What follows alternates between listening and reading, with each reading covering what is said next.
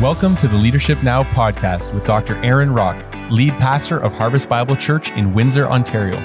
We talk about the nuts and bolts of theology, church life, cultural issues, pastoral leadership, ethics, and other relevant matters that will help you lead better now.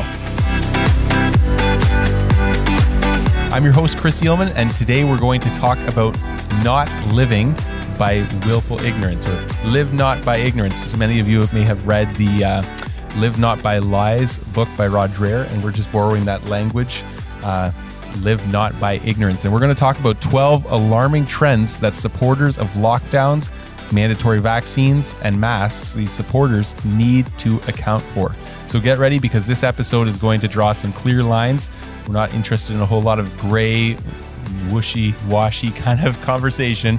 Uh, and Aaron, could you take us away and kind of intro what we're chatting about today?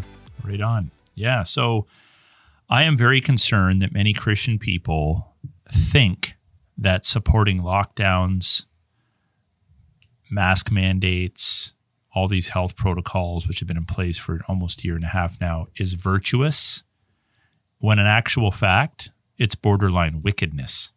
So I'm just going to say this straight up.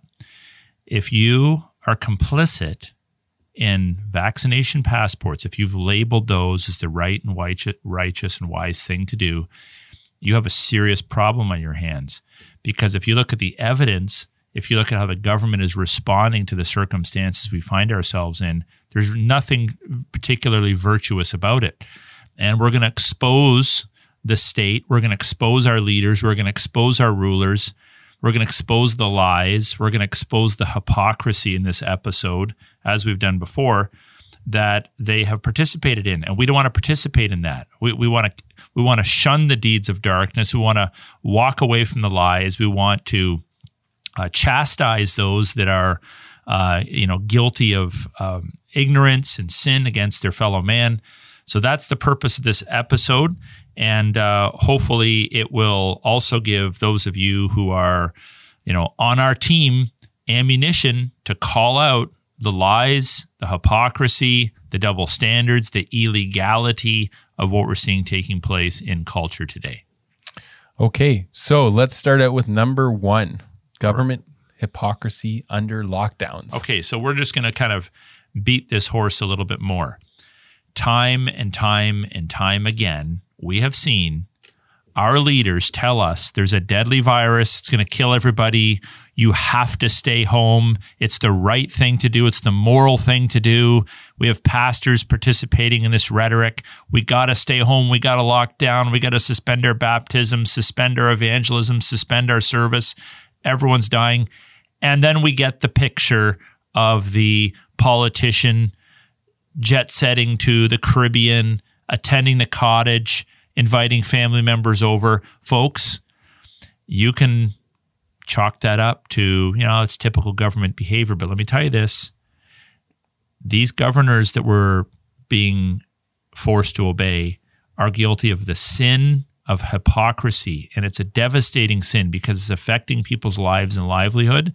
And if you support this hypocrisy, you're complicit in it. So even if you have chosen to get the vaccine or you choose to wear the mask because you believe it's effective, you know, good on you. But you need to call out the hypocrisy.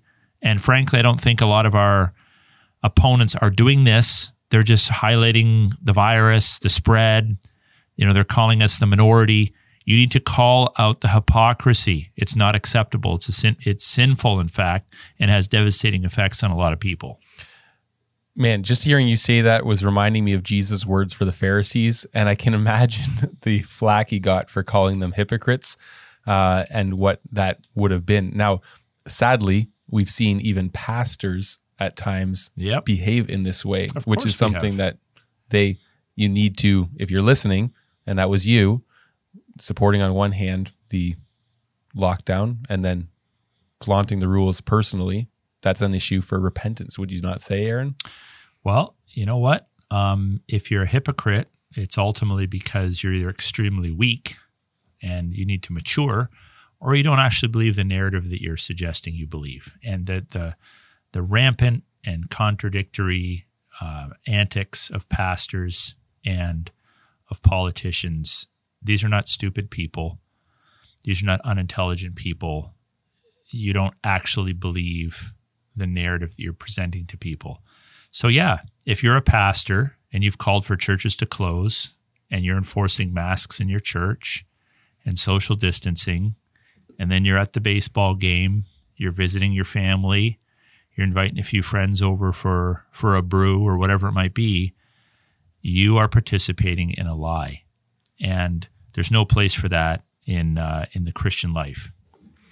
Now, this next one, number two on our list, this is really quite fascinating and something you just pointed out to me this week. HIV infection laws versus the COVID COVID infection laws. Can you tell us a little bit about that? Yeah, we highlighted this on on our last podcast, but I think it's worth bringing up again. So, if you're HIV infected and HIV, you know, especially in the 80s, I mean, that was the talk of the town. That's a pretty significant, nasty, deadly, you know, life altering, life taking uh, virus.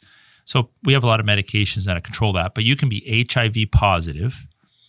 So you have the virus, it's in your system. And the Supreme Court of Canada ruled many, many years ago that a person who is HIV positive is still permitted to have sex with other people without divulging their medical history, without telling their sexual partner that they are HIV positive. Now, there is a caveat and it is that you have to have a low viral load. So you're obviously not viral free or you wouldn't have HIV, but you have to have a low viral load and you're supposed to wear a condom or use a condom. Now think about that for a moment. A person can go out and have sex with another person who is knowingly HIV positive, but as long as they take some basic precautions, they sort of weigh, I guess, the risk and reward and the privacy and human rights and all these sorts of things. And you can essentially just live as if you don't have HIV. You don't have to tell anybody. You don't have to produce paperwork. You don't have to, um, you know, stay away from sexual partners, even though you could infect them. But then we have COVID 19, and you could have the antibodies and therefore be immune, or you could have zero viral load and you still have to like show me the papers, right? You still have to produce paperwork to prove that you've been vaccinated. And if you want to participate fully in society, you're also you have to be vaccinated. So we have here a double standard. And I would suggest the reason for that double standard is because it's not politically correct to stigmatize people with HIV, in part because it's connected very closely with the uh, you know, gay community, not exclusively, but is connected closely with that and promiscuity, etc. Um, so while there are people out there that have got HIV for other reasons, blood transfusions, yada yada yada, it is connected with a group that you know wields a lot of political power, and so you can kind of do what you want. Your your rights, your bodily autonomy is is upheld, but not so with COVID nineteen. You know, this is like the uh, um, you know, you know this this is something that um, you can be discriminated against, you can be treated differently, you can be ostracized, you can be stigmatized. So, if you are in favor of lockdowns and in favor of mask vaccines, you are complicit in discrimination between people that are unvaccinated vis-a-vis someone with who's known to have the HIV virus. So let's say the uh, you know the skeptic is looking at this and saying, okay, we're we're struggling to, or not the skeptic, the person that's pro lockdown is saying we're pro lockdown because of the increase of deaths that we've seen and we need to protect people's lives. Uh, let's talk about the alarming trend that may be flying in the face of their notions there. Well, I would just say, where are you getting your information from? CNN, CTV, you know, who who is giving you your information? What what statistics do you have to suggest that we are in an actual pandemic? So what are the statistics? Why don't we challenge the most fundamental aspect of this narrative? Are we in a pandemic? Well, how do you define a pandemic? So here's the stats. In 2019, before the pandemic, as we call it, uh, touched down in Canada, the population of Canada was 37 million uh, 589,000 people, 37,589,000 people. And in 2019, 284, a little over 284,000 Canadians died of various causes. That's mm-hmm. fairly normal. So you have, let's just kind of say, uh, a little over 37 and a half million and a little under 300,000 deaths, just for round numbers. Then the pandemic comes in 2020. And now we have the statistics on A, the population, and B, the deaths that took place in 2020. And they are as follows the population of Canada rose to around 38 million, so an increase of about 411,000 people. So think about that 411,000 people are added to the population through immigration or birth. And the death toll skyrockets, no, not really, to 300,314. So we go up 411,000 in terms of population, and the death toll goes up about you know 14, 15, 16,000 people. Folks, that is every life's ma- every life matters, but we're just talking about data here. That's a drop in the bucket. Mm-hmm. So I remember when they were predicting what 100,000 deaths or something in Ontario and that's just one province. We didn't even see close to that. So the the the pop the population of Canada in 2019 compared to the population of Canada in 2020, the death rate in Canada in 2019, the death rate in Canada in 2020 are, you know, more or less give or take a few percentage points, pretty much identical. So, I don't know what the word pandemic means then. Does a pandemic mean that you know, an extra quarter of a percent or half a percent of people died? Like, what is a pandemic? We a pandemic is the Spanish flu, where tens of thousands of people drop dead, um, many more than that actually, of this this contagion. But um, I, I, just think we're participating in a lie if we continue to use this this pandemic language again, unless we just drain it of its meaning. Mm-hmm and it means a, a very, very, very minor increase in death rate. So we also have illegal medical coer- coercion. You know, there's there's a couple physicians in Ontario that have been pretty outspoken against um, the response of the government to COVID nineteen, and some of them have been threatened and you know facing um, you know, threats of losing their licenses and so forth. Um, one of the younger doctors pointed out that part of being a physician is, you know, informing, not coercing. You don't force someone to take a medical treatment. That's that's not that's that's um, quote unquote illegal for physicians to do that with their patients. Mm-hmm. So you don't say you can say, "Hey, it's flu season. I'd recommend you get the flu shot," or your heart's giving out. We really think you should get in for um, you know, heart surgery. You don't say you have to do it. You will do it. If you don't do it, you know, you, you can't travel. You can't work. Um, you can't see your loved ones. You can never leave the country. Um, you know, you, you're, you're going to lose your job. Where did that come from? All of a sudden in 18 months, uh, we were okay with politicians breaking the law essentially by participating in medical coercion. So, again, um, if you are complicit in supporting this kind of stuff, you're complicit in medical doctors breaking their oaths, breaking their protocols, and the precedent that that's setting for future decisions should concern you. Eventually, they'll come after you too when you don't comply to some ridiculous requirement that they're trying to make of you. Absolutely. Now, I think this next one we uh, you can speak to the physicians physician censorship that we've seen. Um, this is again one of the alarming trends that people who are pro lockdown need to give account for. Okay, so this is great. We we kind of touched on it already, but we have the College of Physicians and Surgeons. So, for instance, in Ontario, who came out and and said to the physicians, "Stop speaking ill of, for example, vaccinations and social distancing protocols. Oh, really? So I go to medical school for six, seven, eight years, and I'm not allowed to question the government's previously untried response to a virus. I'm I'm an expert. I'm a professional. I, you know, you could be a physician that has served in this area for decades, but you're not allowed to question the narrative. And when you do, your governing body comes out and threatens you with censorship. Like, is that the kind of world we want to live in? But again, if you support lockdowns, mask mandates, mandatory vaccines, you actually are supporting censorship.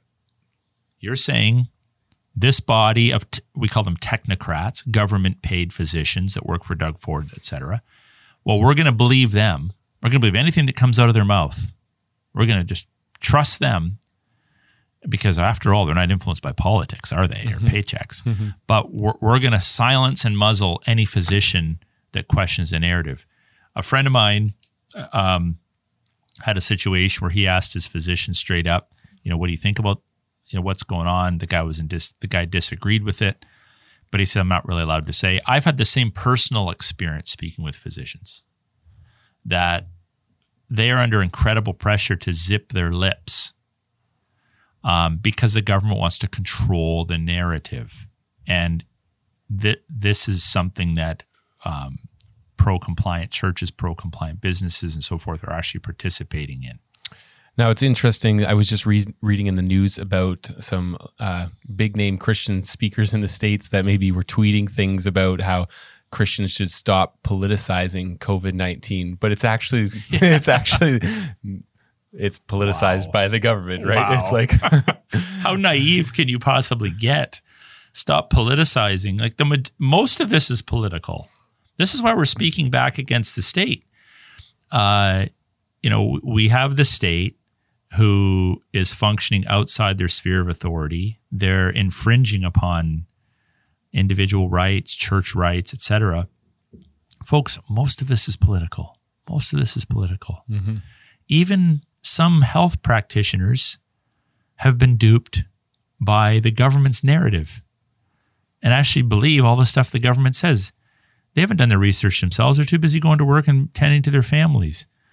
Pastors have been duped by this because they haven't done the research for themselves.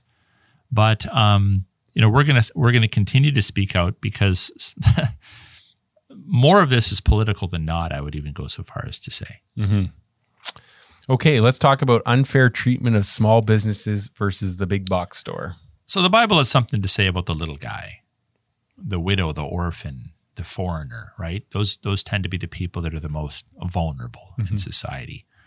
And they require extra attention. Well, in in the business world, who's the little guy? The small business owner. And we have addressed this before. We'll address it again. What on earth what kind of explanation can you possibly offer, medical explanation, for saying Costco and Walmart, all the big box stores can stay open under lockdowns and all the small businesses have to close? Mm-hmm. So think about this. What you're doing is you're saying they get all the profits, record profits. The small businesses get nothing. So you're a Christian. You're listening to the sound of my voice. You're a Christian. You support that? How, how can you possibly justify that?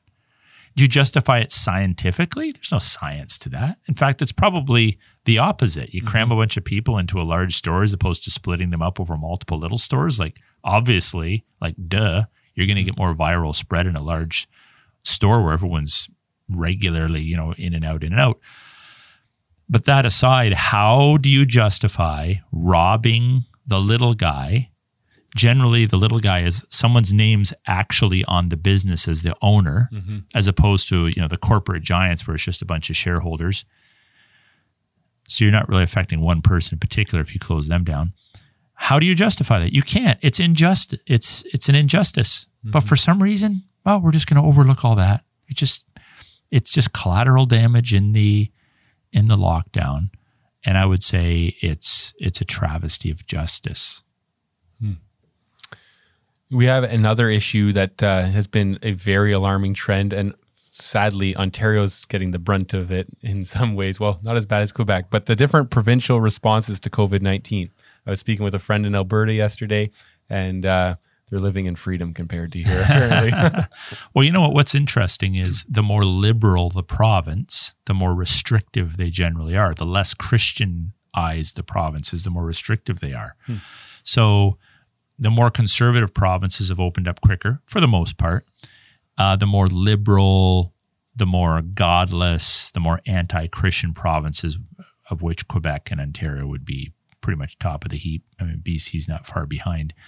They, um, you know, they're they're the most interested in control over over the population, and um, so let's talk about this this uh, rhetoric. It's all the science. Okay, so it's all the science. So we have medical directors. Let's assume this is true. We have medical director in each province.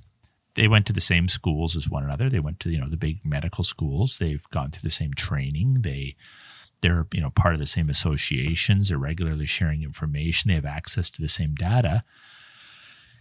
But they all come up with different protocols.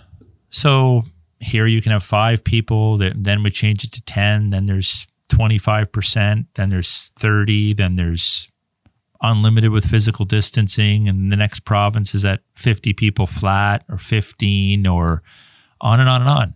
So you're just pulling these numbers out of thin air. They're not scientific numbers if they differ from province to province to province in the same country. And we're not exactly a very big country population wise. These people know each other. So there's nothing scientific about having a percentage of people in, in your church. In fact, I invented that. It was my suggestion to the premier in a letter that I wrote that, and I kind of regret it now a little bit. I wish there was more of an open endedness to it, but instead of limiting to a number, I suggested there be a, a, a percentage because churches vary from size to size. This is last year. And then they kind of jumped on that. And then the percentage thing's been going on ever since. There's nothing scientific about it. It just came into my head one day. And it's sort of become part of the provincial response to a lot of this. I never heard of anybody suggesting percentages before I mm-hmm. wrote that letter. Thanks, Aaron. Well, yeah. so these different provincial responses show that the responses themselves, the protocols themselves, are just sort of best guesses at you know how to respond to things. Um, I mean, even masks. Come on, people. Like we know we can get the mask, uh, the virus in our mouths. We know we can get the virus in our eyes, and obviously on our hands. You stick it in your mouth or whatever. Well, nobody's mandating uh, goggles. Please don't suggest it. I, I should I should backtrack on that. A friend of mine that works at a local college, uh, when he leaves his office to go to the men's bathroom, has to put on a pair of goggles to use the urinal. You know, and it's it's it's not because he has no aim. Um, it's because he's supposed to mitigate mitigate against viral spread. So there are some crazy exceptions to that, but the other thing is like I can literally I can just go into my my um, my closet. I could pull out an old T-shirt and just cut it out, and put it on as a mask. I could use the same mask month after month after month. I don't know about you, but I, I have had several situations where I show up at a store. I'm supposed to wear a mask. I don't have one, so I, I notice there's like one on the floor of the car or something that's been stepped on multiple times. Shake it off, put it on. No way. So it's probably not the he- most healthy thing. You don't do that, Chris? even my Dutch reuse reduce, if it's on the ground, it's done. Oh, you've never picked them up off of parking lots, well, anyways, washed them off, and resold them in new boxes. What I found so crazy, I was out for breakfast this morning. Okay. I walked a total of maybe seven to 10 steps from the door to my table, okay. and you have to wear a mask for those seven Oh, to 10 yeah. steps, and then you sit deadly. down. It doesn't, who cares if you sneeze at your table? I'm sure people don't like it, but you don't have to wear a mask when you're sitting at your table. It's just bizarre. I was out with a friend last week. It was the week before, and we were on an outdoor patio. And um, I, I didn't have, I, you know, we're outside. Why do I need one? So I, I walk up on the outdoor patio, and when we get to the table, the waiter turns around. She's like, "Where's your masks?" I said, "Well, we're outside. We only walked a few feet." Oh no, you got to wear them. It's like whatever. It's like, come on. yeah, Um, it's obviously not about health at that point. It's about rules and rule yeah, following, I mean, people, right? It's nonsense. And then you go, we we've talked about this. These are the same arguments we're using over and over again because they've just they've happened so many times. N95s, okay, I get it. But no masks, wear a mask, wear two masks, back to one mask, on and on and on. Mask off. The vaccination doesn't work as well, so now you got a mask again. Oh, it's We're just, gonna folks, get it's there, right? all okay. Let me just give you my opinion on masks. Oh, we may have like, to mute. yes, it does stop spit particles from flying from your mouth to someone else's mouth, but there's no scientific evidence that it stops viruses. It- The virus can get through it. The typical cloth mask get through it, right? So why do you put masks on a population? Because it makes you look like you're doing your job as a politician. We get everybody masked up. It makes people feel better. Um, people actually buy it. It makes me feel better. You get a mask on. Suddenly I feel safe. Suddenly I feel safe because I because you have a cloth mask on. And um, while there might be some minor advantages to it, it doesn't stop COVID nineteen, right? It's uh, it's it's it's sad actually to see how you can coerce and manipulate so quickly a population mostly composed of fairly well educated people into believing a fairy tale, which is what this is. So these different co- provincial responses to COVID nineteen, uh, you know, with without exception, there's so many loopholes in them. There's so many discrepancies. They're basically, in my view, pulling their numbers out of out of thin air in terms of determining distances and yada yada yada. And certainly we see not we're talking provincial restrictions. We're not even expanding to on a, a global scale. World Health Organization says this, Canada says this, and whatnot. So, um, empty hospitals. Let's chat about that a little bit. last year when the virus touched down in Canada, you know, they kind of set up all these extra beds and whatever else, emergency hospitals. For the most part, they never got used. ICUs in certain areas were pretty full because there's a lot of people there. They're full every year. Um, people were struggling with delayed surgeries, et cetera. There's a there's a whole bunch of mitigating factors in all of that. But I would dare anyone to produce the evidence that our hospitals were jam packed through all these lockdowns. Um, you know, I'd like to, I'd like to actually see the video, uh, a dated video from these different hospitals. I don't I don't believe what the CEOs are putting out. I don't believe what the media reports. I've completely lost my my trust because I know lots of people that have worked in these establishments, and what you're hearing on the news is not true. So you got multiple hospitals, for example, in a city. One of them's full, the other's got two patients, the other's got room, you know, but it's like ICUs, ICUs are packed. You know, by the way, all these heroes who are working in the hospitals are now capitalizing upon it. You know, there's picketing going on. I think it's in Toronto. They want raises because and and, and their, the head of their union came right out and said, "Look, you've called us heroes. Essentially, treat us like heroes. We want more money." Now, I'm I I do think that there's been some injustices done to people in the medical system, and I'm very thankful, by the way, for the majority, not all, but the majority of people that work in the medical system. I think some of them are are fr- frankly liars, but the majority of them are well-meaning people, benevolent people. They want to serve others. They go to work. They work hard. Um, many of them have been censored, told you know not to speak of what's actually going on in the hospitals. Um, but there's also opportunists. You know, you got people driving around with stickers on their own cars. You know, a hero drives this car. Give me a break. What about all the other people that have sacrificed their businesses and everything and have never even met someone with COVID 19? No, nobody that's died, but they've closed their businesses. Some of them have jumped off of bridges or fallen back into addictions. Are those heroes too? Like, stop this whole discriminatory, these are the heroes, the medical people are the heroes, everyone else is kind of a loser kind of rhetoric. Like, it's not acceptable. And um, there are people that deserve uh, much applause for their efforts in all of this. Um, but there's also people out there that have, that are taking advantage of the system and are benefiting significantly from the system um, who haven't really suffered, and uh, you know to um, to continue to support all these protocols and, and lockdowns is to again participate in a lie. Now, if you're a pro lockdown person, pro mask, pro vaccine passports or mandatory vaccines, one of the, the things, and this is number nine on the list that you really have to give account for is the media bias. And you've talked about that a lot, but man, it is it if it's not blatant, then you're not looking, right? I, I, I wonder if people have developed, and because of our educational system is is pretty weak. I think um, I wonder if people have developed the ability to critically read and to spot the lie in newspaper articles and media reports.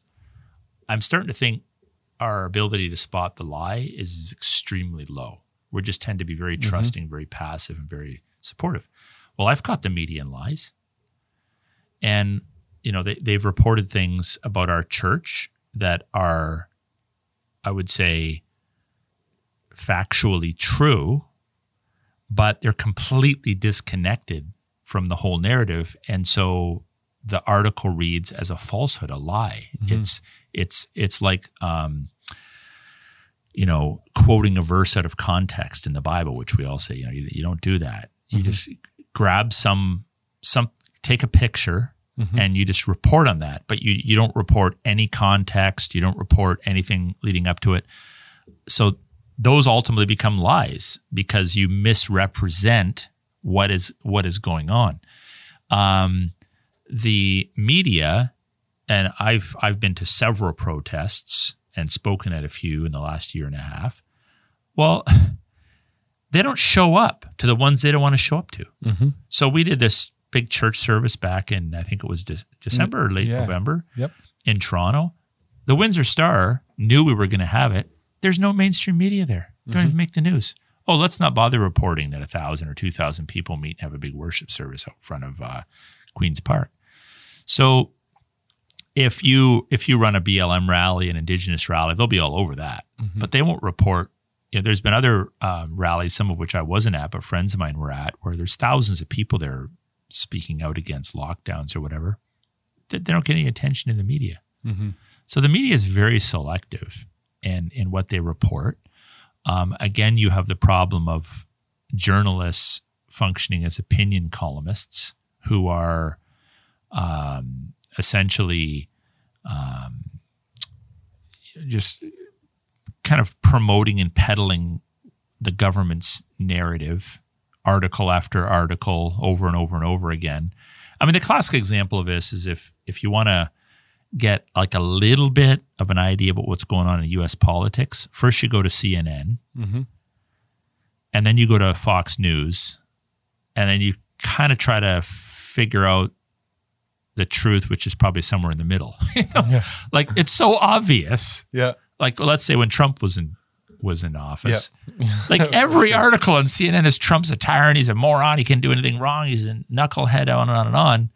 And Fox tends to be a little more, not always, but it tends to be a little more glowing in their treatment. Um, it's so obvious media bias. In fact, there's websites out there that that try to analyze the kind of like put these Put media on like a companies on a needle. Yep. So they're they're more left, they're more right, they're more factual, they're less factual. While in Canada, um, you know, we have a left-leaning mainstream media, and um, and then we also have the problem where the CBC in particular is funded by the state.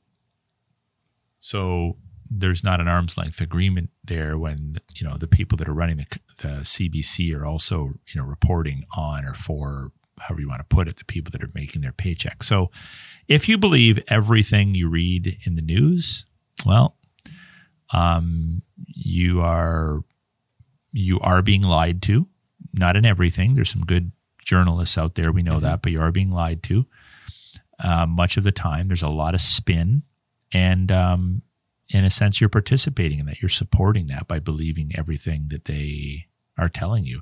Some of which is, frankly, it's just contrary to human experience. Like, for example, how many people do you know that have died of COVID 19? Most people know zero or one or two, but not 100s like is often being you know presented in the news. Mm-hmm. Now, some of our listeners might, might not remember, but back in, I think it was early January or late December, the media reported on uh, your participation in a uh, protest downtown, which interestingly, the media reported on this protest, an anti lockdown protest. The one they did per, uh, report on had maybe maybe 50 people in the pictures that I saw, and you weren't even leading it. You were I guess, spotted there, and actually there was a case of mistaken identity, and you got yeah, charged I wasn't even actually it. in the protest. I hmm. was. It's a kind of weird story. It happened to be that you know some of us had gone down to see what this protest would be like, to see if we wanted to participate in the future, but we weren't in it. We are actually standing at the guardrail on the other side of the bike path, watching it. There was actually pedestrians between us and the protesters, and uh, you know I was charged for speaking at this protest. I was, I was literally there for, I don't know, t- who, who knows, what was it, 10, 20, 30 minutes, less than 30 minutes because I had to go. And then when the, you know, when the police examined the, the video a little bit more after they'd already issued me a summons, it's like, oops, it's another guy, Yeah. you know, but the media in the meanwhile was like, I'm a, calling me a liar. Mhm. Um, you know, I'm stringing people along and all this kind of stuff. So Which on its own was quite something, but then what was quite odd and f- the clear media bias is that we went back and looked at um, the coverage of some of the BLM protests in June of 2020. The exact same restrictions were in place in Yeah. terms of actually there was tighter restrictions in some ways about gathering limits, and the media covered with glowing reports the police chief of Windsor and the mayor yeah, right next to tons of people, and so it was just this like. Okay, there's clearly a bias, and you, you Oh, can yeah. pull it out. You can show evidence, and people still turn it away, and they just want to believe what they want to believe. So, um, the human toll. This is something that we have to uh, put before people who are in favor of lockdowns that think that's a morally right thing to do. It's not right. Okay, so if I were to tell you that lockdowns have resulted in multiple babies being admitted to, for example, the Ottawa hospital with um, indications of physical abuse because of lockdowns, if I were to tell you that there's been um, multiple overdoses from opioids as a result of lockdowns, that people have taken their own lives as a result of lockdowns, and that um, physicians, in fact, you know, my wife was in for a surgery a little while back, and um, she was talking to a medical expert who said, "Yeah, I think I've lost a couple patients because of delayed surgeries." If I were to tell you that all that has happened and all of it has happened, would you be as supportive of lockdowns? Well, the reality is you already know this. If you're watching the the uh, the the stories that are coming out, you already know this is happening. So we know that there's a massive cult there's massive collateral damage because what we the mistake our culture's made is we focused exclusively on stopping COVID-19. We've forgotten about all the other catastrophic injuries and deaths that result from locking people down in isolation. Um so when when you when you support lockdowns, you're actually in a sense complicit in all these other deaths and and abuses that are taking place. So why would you support them? Uh, you the only way you can responsibly support these things is by focusing in on one threat and one threat alone, and just willfully ignoring all the collateral damage that's taking place around you. Yep. Now, when I've thought about this one, uh, thinking for a family, it's like, how much would you? This is kind of an interesting question, but like, how much money would you be willing to spend to protect your child from the chance of getting COVID nineteen? And most people, I'm not sure what the, that actual number figure would be, but we have one of the collateral damages of the lockdowns, which haven't necessarily even worked to prevent stuff, has been incredible economic um, costs for the future for our children that will be uh, long standing. Well, the prices of things are just going through the roof. In Toronto, they're having a really hard time finding waiters to serve in the restaurants, which are starting to reopen because a lot of them have abandoned that industry. Uh, there's there was reports on that yesterday, and then the employers are having to pay higher wages to keep people. The cost of food's going up. The cost of gasoline's up. Um, you know, so that the whole industry, like the uh, prices are rising. We see the you know the price of lumber went crazy there a few months back. It's dropped a mm-hmm. little bit, thankfully, for those of us that like to build things. It's a mm-hmm. good thing. This is adding to the cost of houses. So we have all sorts of in rapid increases in costs, you know, double digits, and uh, in terms of percentages, and people still out of work or underemployed. Mm-hmm. That's not sustainable. Like this is economics 101. Yeah, you know, you don't just shut everybody down to stop a virus when you have to work, folks. Like money doesn't grow on trees, even though Ottawa likes to print it, but money doesn't grow on trees. Um, we've said this before that Ontario is the most sub indebted sub sovereign state in the world. Who's going to pay for that? Well, in our selfishness to protect our generation from a virus that's killed very few people percentage wise, we're passing on that debt to future um, generations, and it's just very irresponsible. Okay, talk to us last couple of things here. The ever changing protocols, we've mentioned this a little bit, but Yeah. this is something that you need to give account for as well, right? Yeah, well, it's we've sort of touched on that under um, the different provincial responses, but just very specifically, um, you can't argue, you can't capitalize upon the science argument. It's all about the science when the science, quote unquote, science of the protocols keeps changing. So Yeah. I'll just use the illustration I've used before. When they start off telling you don't wear masks, and then they tell you wear cloth masks, and then they say wear two masks, and then, well, I guess one mask is okay. In just a matter of months, if not weeks, that's not science. Mm-hmm. You don't tell me it's science. So the ever changing protocols, you have to tie everything that's going on back to politics. Back to politics. So unless you're you just really love politicians and you just want politicians to do really well and get reelected, you can't just blindly support the protocols they continue to foist upon the population, including vaccine passports. That's all political. It's just mm-hmm. political. And that's why the politicians are polling to see whether the, the population wants it or not. And if they sense we do, we're going to get what we ask for. Mm-hmm. If they sense that we don't want them, we're not going to get them. Mm-hmm.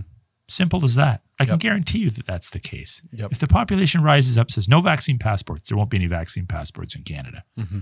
But if the politicians sense that we want vaccine passports, folks, we're going to get vaccine passports. It's all politics.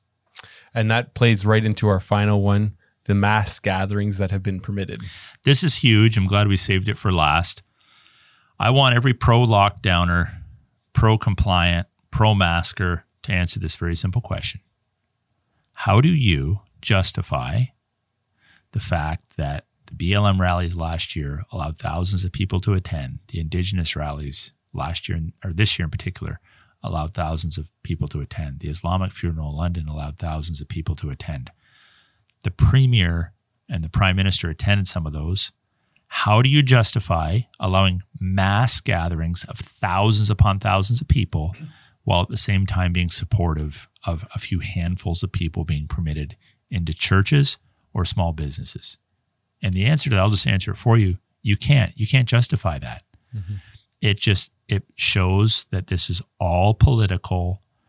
The rules are political if politicians sense that there's an opportunity for them to capitalize upon public angst or public pain or public fear or public fury or whatever, they're going to be all over that. It's all about votes, it's all about party politics.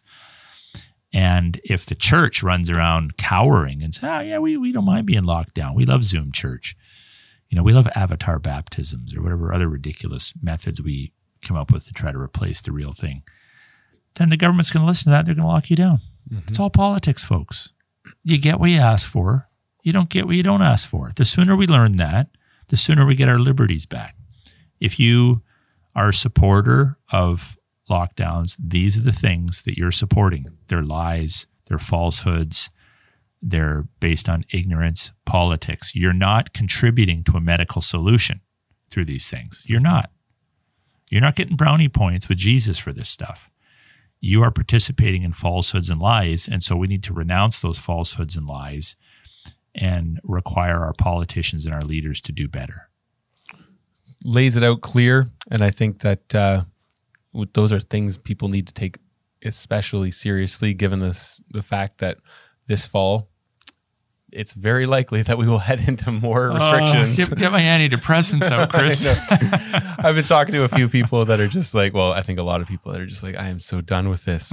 and so maybe, maybe the blessing of that is if they're so done with it, if it starts coming and rearing its ugly head again this fall, they'll finally be like, I'm saying something. I hope so, but my fear is that um, the government's doing a pretty good job in uh, pre- preempting that by pointing the finger at folks that don't really want to get a vaccine. Mm-hmm. It becomes their fault uh, for a fourth lockdown or whatever restrictions they want to put in place. Mm-hmm. Lots to consider. Well, we will continue chat this chat uh, next week, going into some new topics. Um, thank you, Aaron. Appreciate this time. Want to remind our listeners again, one last time about their well, one last time, maybe a couple last times. We'll get to it yet, but the uh, the Fight Laugh Feast Network is putting on a conference over in Tennessee. Make sure to go to their website to check that out. And reminder that we are on the Fight Laugh Feast Network uh, as a podcast there. If you go onto their podcast, uh, in, onto their app rather, you could select the Canadian side or the US side. And the Canadian side, there's a couple of other great podcasts alongside Leadership Now. And so check ours out, check theirs out. Make sure to give them a listen and a subscribe. One way you can help the podcast is to share it, to rate it. Uh, you can rate it um, positively, hopefully. that helps us a lot. And then uh, share it out. And then make sure to listen also if you are looking for online radio and want to listen to it there. It's on CJXC radio at 11 a.m. on Tuesdays and 11 p.m. on Thursdays. We will be back next week with another episode of Leadership Now with Aaron Rock. And so continue to subscribe and listen.